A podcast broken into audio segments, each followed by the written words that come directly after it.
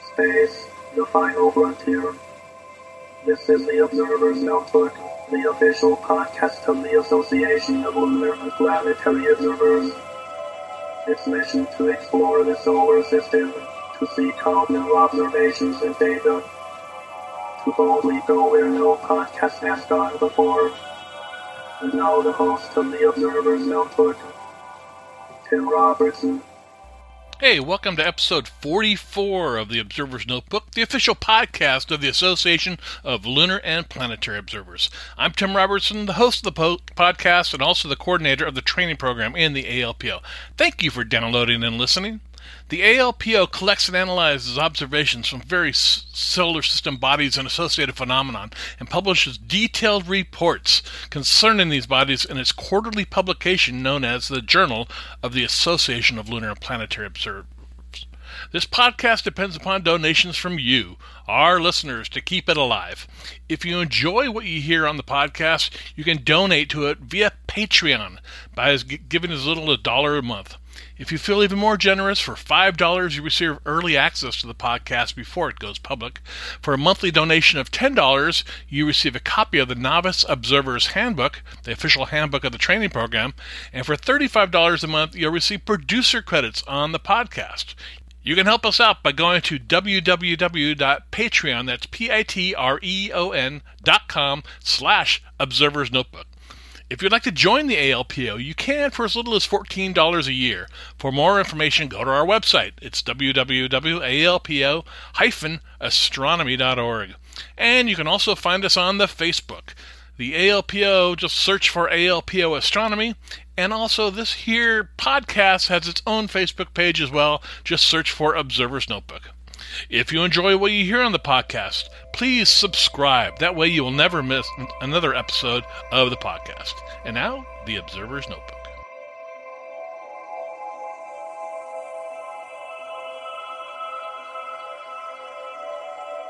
All right, I'd like to welcome everybody back to the Observer's Notebook podcast. We have a special guest today, Jim Phillips, the coordinator of the Lunar Dome section of the A L P O. Welcome to the podcast, Jim.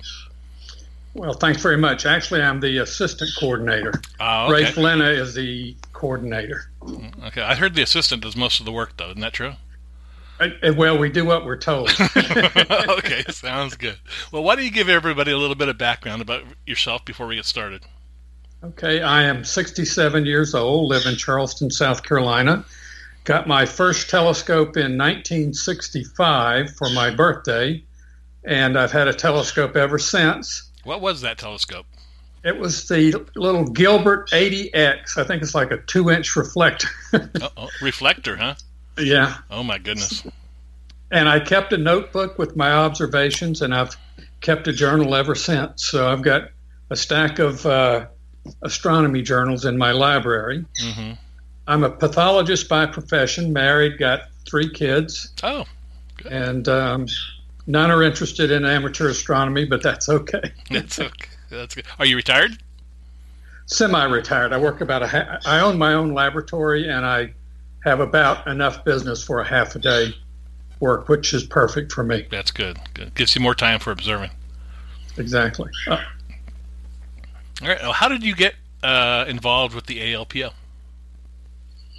Well, where I grew up was uh, very much light polluted, so it was the moon and planets and maybe double stars or nothing pretty much. And I'm sure through Sky and Telescope, somehow I got uh, uh, information on the A L P O and started sending in observations, drawings of uh, Jupiter probably in the mid-seventies, maybe late seventies, something like that.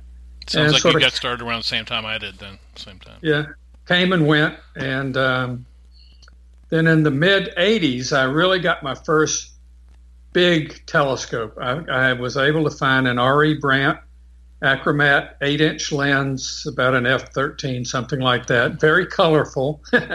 and, uh, and and got Tom Dobbins to build me a telescope using uh, irrigation pipe.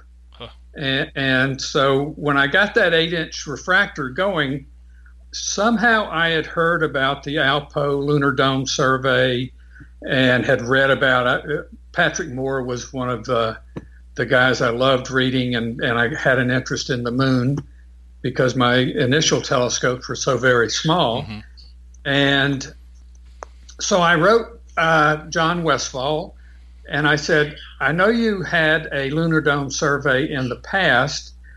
Can you send me the catalog or the atlas or whatever was the the uh, end result of that? Because I'm going to start looking for a new dome with my uh, new telescope. So I want to know what's already on, on the books, already cataloged. And he said that the uh, survey had never been completed, and sort of talked me into becoming the director. And um, I agreed. But it's sort of funny. I agreed thinking I was going out with a group of folks to start searching for new domes. And I was contacted by the previous uh, director, Harry Jamieson, um. and he's, he says, uh, look, don't be looking for new domes. You need to take all the data that we have and try to get that information uh down to uh, a, a final form. And I tried that for a number of years, but it just, it really wasn't satisfying because I was never able to actually go out and observe and take images or try to actually look for any new lunar domes. The time was spent, excuse me, doing paperwork. Yeah. Uh, I don't know if you remember those Sky and Telescope four quadrant moon maps, which yep, were big. Yep. And I, you know, I took every observation I could find, and I put an X on that map where the coordinates uh, were. But the problem was you ended up with, say, a hundred-mile area with five X's in it. Was that five different domes, or one dome observed five different times, just not the exact coordinates? Right. But anyway, at the end, somehow uh, Harry and I were able to put it all together and come up with uh, a catalog, which was published in the uh, Journal of the ALPO, and then he took over for a little while after that, and then I think the the um, the area died again.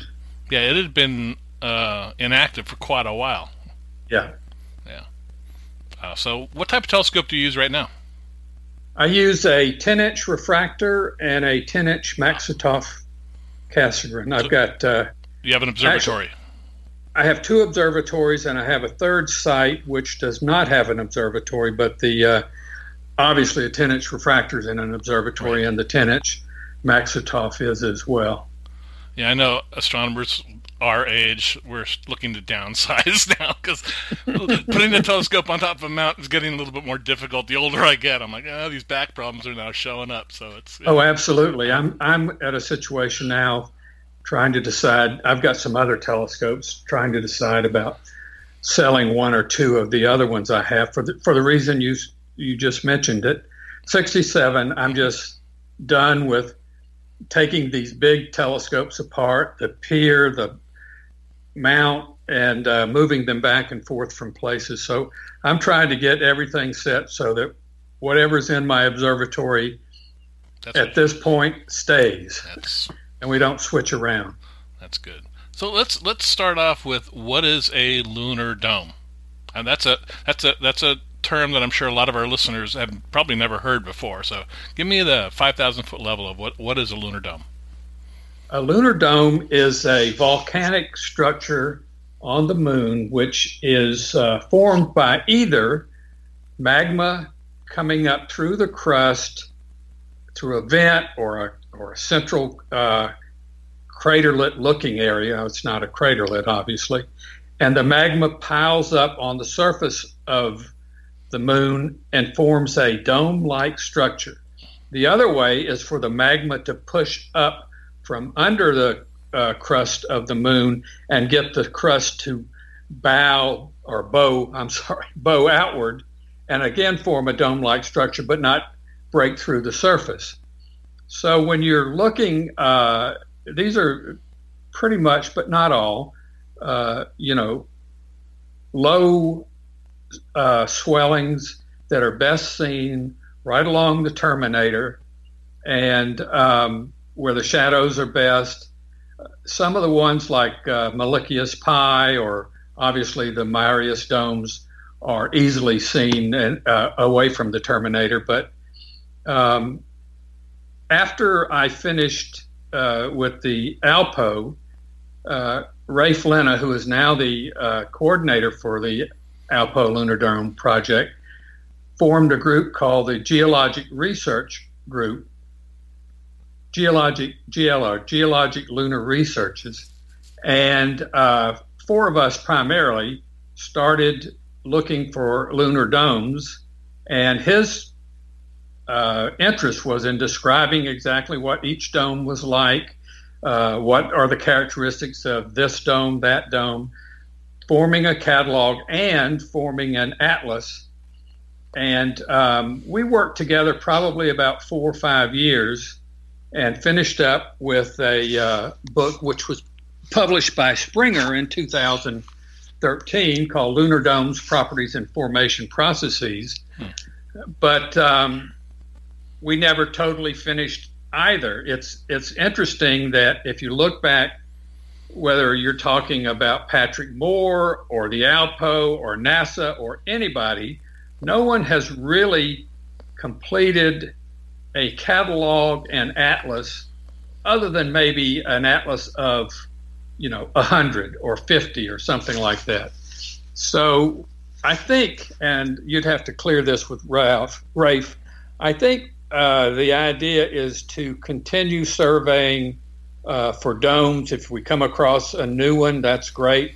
Um, and the G L R, when we did this, we made a pact that said nobody gets credit.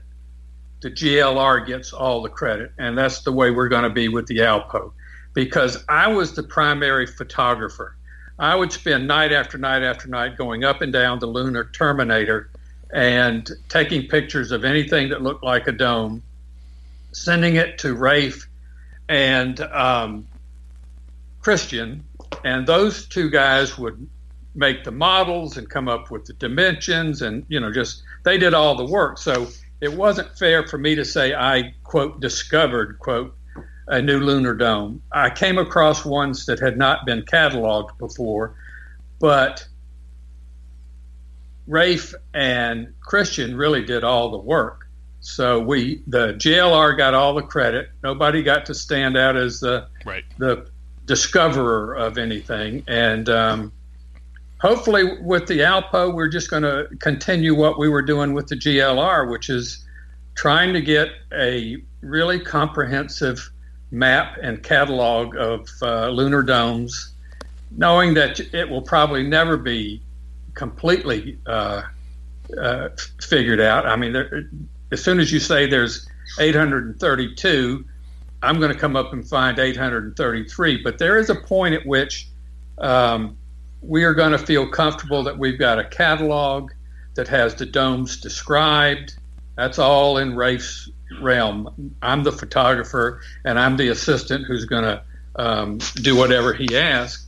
And as far as members of the ALPO, we are interested in observations. Uh, images are great, obviously. It's easier to uh, figure out the coordinates and the slope angle and all that from Uh, an image than a drawing, but if you only do drawings, we're interested in that too. Okay. Just make sure you have the right time, and you, it, very important to um, really work hard on getting the shadow size correctly, um, so that we can use the calculations to figure out the size and slope angle. And then, you know, basically, even from a drawing, Rafe then goes to um, and I don't know which atlases and lunar spacecraft uh, photographs and spectrographs and on and on and on.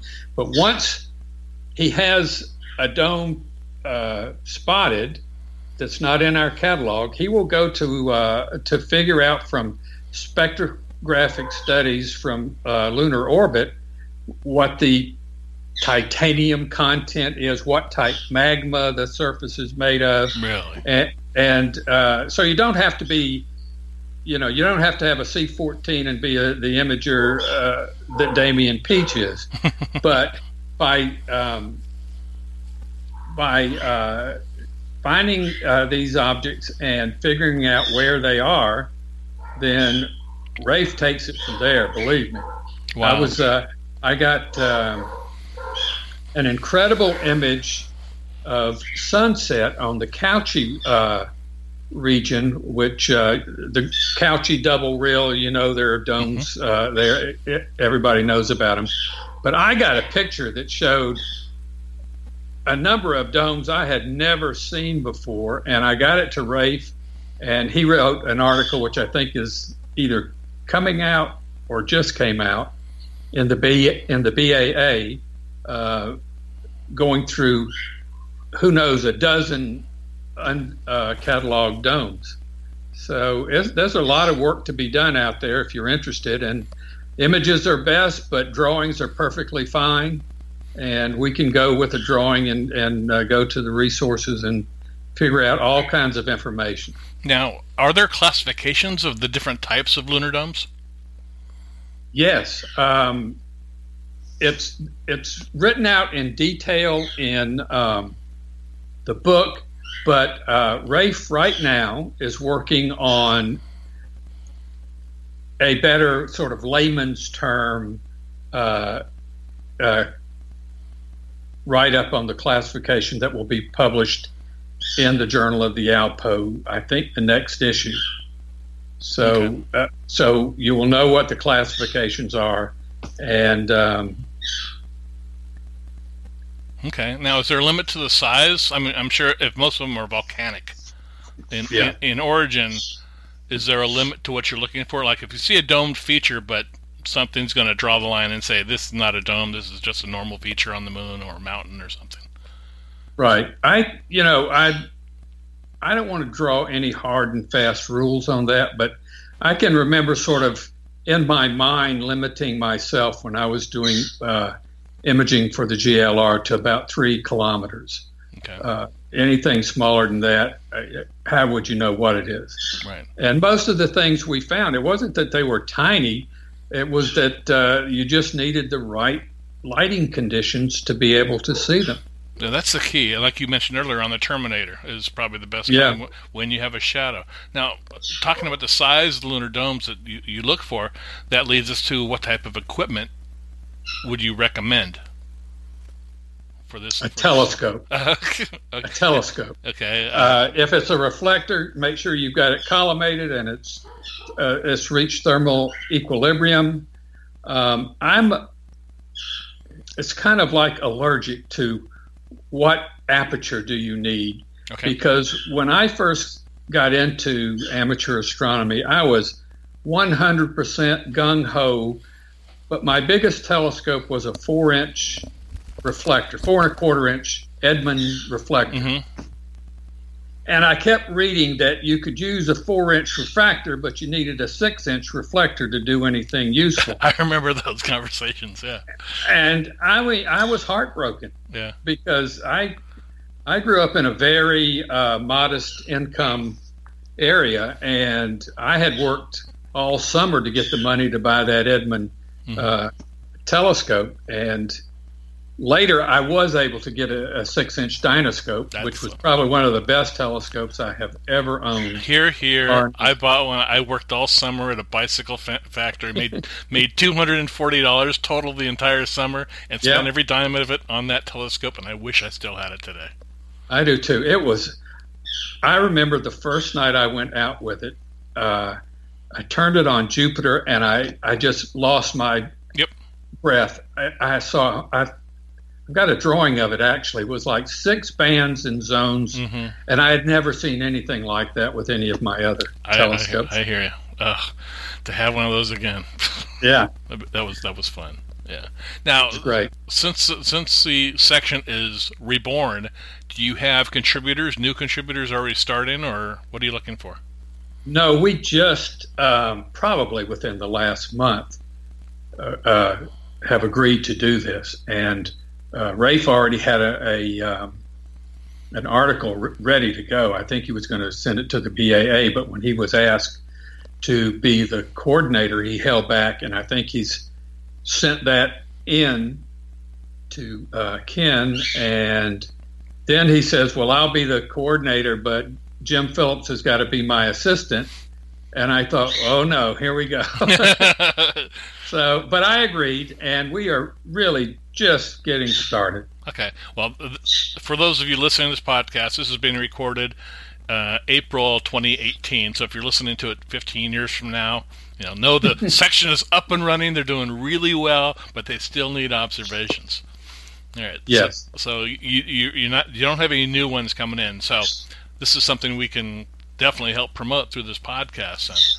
Uh, have there been significant discoveries ever made in the lunar dome, other than discoveries of other domes? And your well, in your latest issue, there's a um, I think it's the latest issue. Mm-hmm. Mike Worth sent in a, a image of a of a clear cut. I mean, no question about it. No, no uh, reason to uh, doubt it. It's an eye blink dome that had never been cataloged before. Whether it had never been discovered before, we'll never know, but it certainly was not in our catalog or in any other ones. So, you know, just recently, and in the, I think it's the most recent uh, ALPO journal. Yeah, or it would be. Now, you call it an eye blink. What do you mean by that? It's like uh, looking at something and immediately recognizing what it is, okay, without having to think twice. Well, could this be a mountain? Could this be just a, a part of a, a wrinkled ridge? Or no, this thing is clearly a lunar dome. Okay, so the observations that are made are basically looking for them, photographing them, or drawing them. That's what you're looking for? Yes. Okay, is there a specific observing form that one should use for contributing to the section? Well, we don't have one at this point. I won't rule that out, but uh, um, because it would be good to have some kind of uh, uh, form so that all the observations uh, can be recorded similarly. And so Rafe and I can say, you know, we didn't say this before, but let's make sure everybody includes uh, this, that, or the other. And so we're we're getting started. Right now, I would say include everything, include including your mother-in-law's first name, where you are, what the time is in universal time, uh, when your drawing was made, or the median time. You know, if it took you thirty minutes to draw it, just give the thirty minute span. If you did a five minute uh, uh, imaging, give the span or give the central time. And um, that's pretty much uh, what we're looking for now. Um, Rafe may also be looking for more assistance for writing and doing what I consider to be the, the technical work, which is what he's so good at. I mean, Rafe loves volcanoes. He's, whether they're on the Earth or on the Moon, he loves volcanoes, and he really does a lot of research on the type of magma that forms various lunar domes, and whether it's uh, hmm. a quick process or a slow process. I mean, it's amazing what he can do once he's got the information uh, in terms of where the thing is. Now, you, you mentioned earlier about the book you guys wrote. Are you looking yes. at, are you looking at re- reissuing that with an update? No, I don't think so. This was, you know, unfortunately, uh, and this has happened in many other uh, areas with me, you get a, a group of people. There were four of us, and I mean, we were hot on lunar domes, and we were in constant touch, uh, always emailing. Every time uh, the scene was halfway decent, I was out there imaging the moon over and over and over, and uh, evening, early mornings, anytime I could get out. And we finally burned out, but luckily we got the book written before, you know, we just sort of collapsed. Okay. Uh, and all the all the energy was gone. Now, is the, is the book still available, like on Amazon? Oh, yeah. Yes. Okay. And what's the name of the book again? Lunar Domes, Properties and Formation Processes. Okay. I will I will find out on Amazon and put it in the link in the show notes. So if okay. somebody's interested in getting it, they could click there and, and purchase it. It sounds good. That, Absolutely. Now, where, where have the where, where do you publish your observations? You said the B A A. Yeah. Well, when we were at the G L R, we had our own uh, Selenology Today uh, okay. uh, journal where everything went. When G- the G L R posts um, the book, being published. Let's just say it was published in two thousand thirteen. So let's say around two thousand fourteen, we sort of went our separate ways, and Rafe was still going. I mean, you can't slow that man down.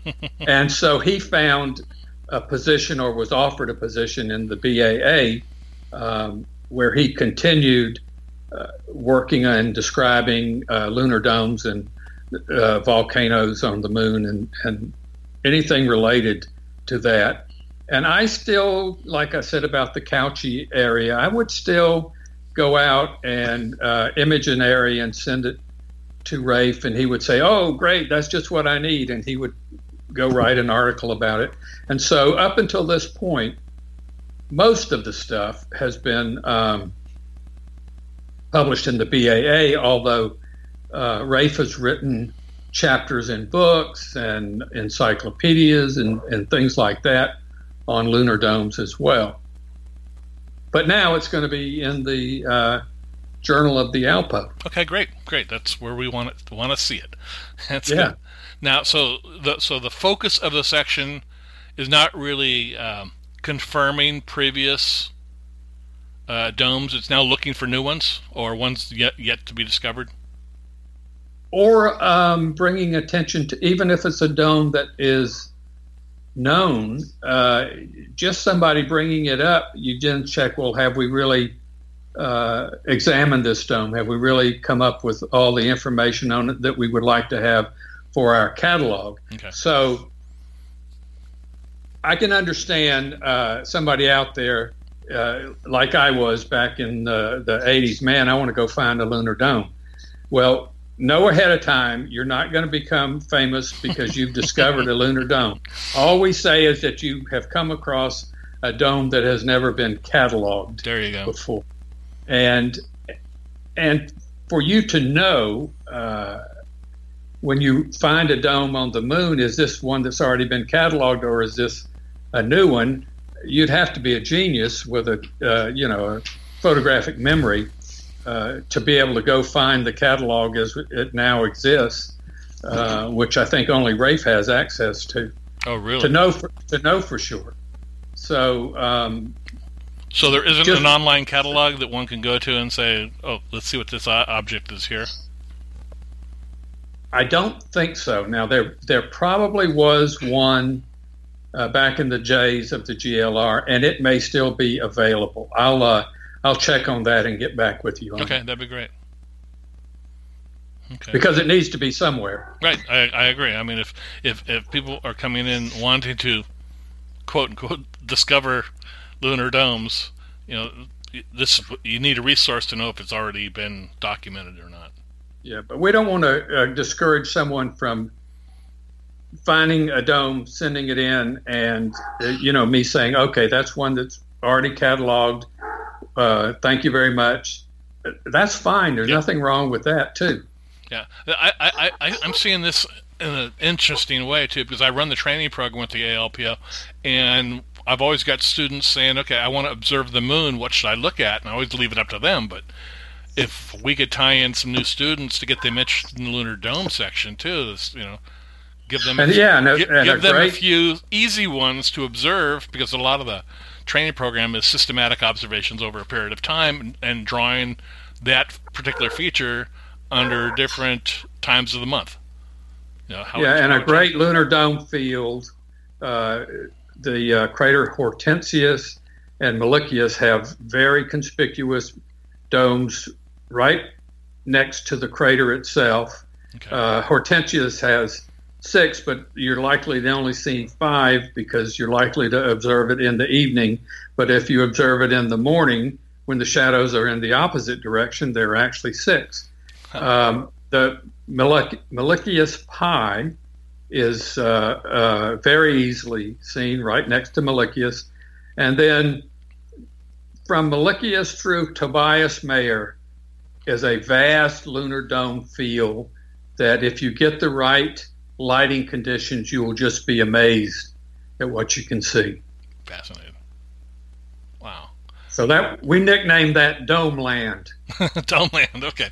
An amusement park sitting there and... Uh... Okay. And then the then the other type dome, which for the longest time I don't quite understand, but uh, the huge dome field around uh, Marius, uh, those domes are not smooth and low and hard to see except along the terminator. Those are relatively easy to see, most of them.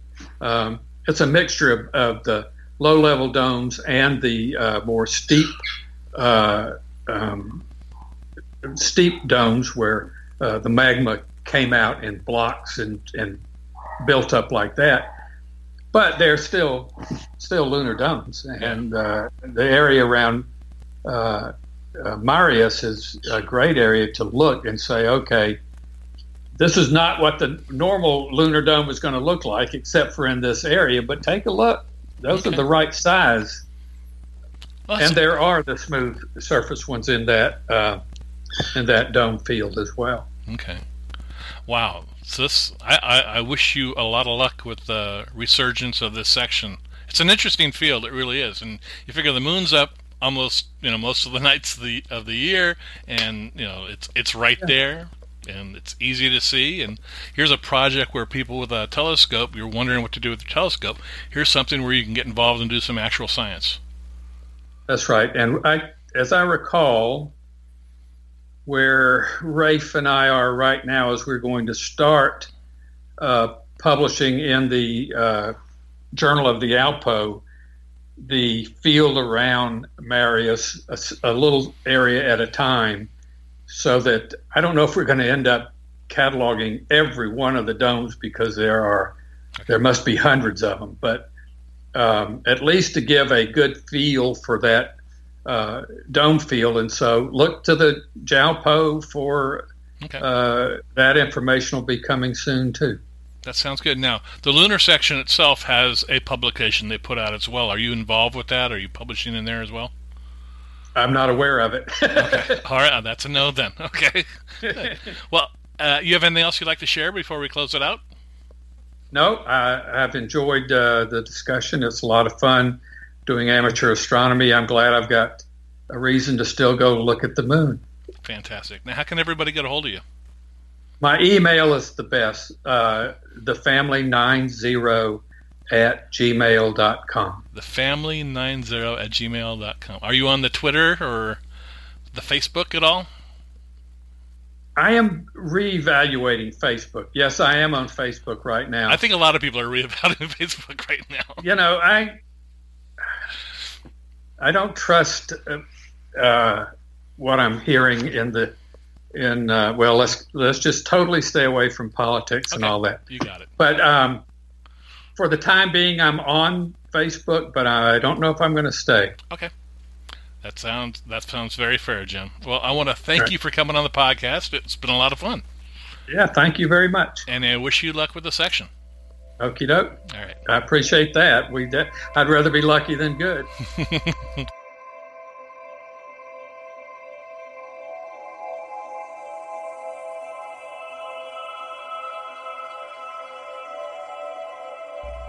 Well, that'll do it for this episode of the Observer's Notebook podcast. I again want to thank our special guest, Jim Phillips, for coming on and talking about lunar domes. Get your telescopes and go look at them. We upload a new episode of the, of the Observer's Notebook every few weeks. You can subscribe to us on iTunes. If you do, please rate and review us. I do appreciate it. You can also listen to us on iHeartRadio, SoundCloud, Speaker, Google Play, Stitcher, and also that tubular thing in your house called the Amazon Echo. We're there everywhere. Um, you can help support the podcast by donating to it via Patreon. If you decide to be really generous, you can give us thirty-five dollars a month. You'll receive one year's membership to the A L P O and producer credits on the podcast. And with that, I really want to thank the producer of this podcast, Steve Sidentop, for his generous continued support of the Observer's Notebook. Thank you very much, Steve. The link for Patreon, as well as the link for the A L P O, is in the show notes. You can contact me via email at commentman at commentman dot net or on Twitter at, at observers N B pod. If you want to join the A L P O, you can do so for only fourteen dollars a year. Just go to w w w dot a l p o dash astronomy dot org. And again, you can find the A L P O on Facebook by searching A L P O Astronomy, and the Facebook page for the podcast, you can just search for Observer's Notebook. Until next time, my hope is you always have clear and steady skies. Thanks for listening.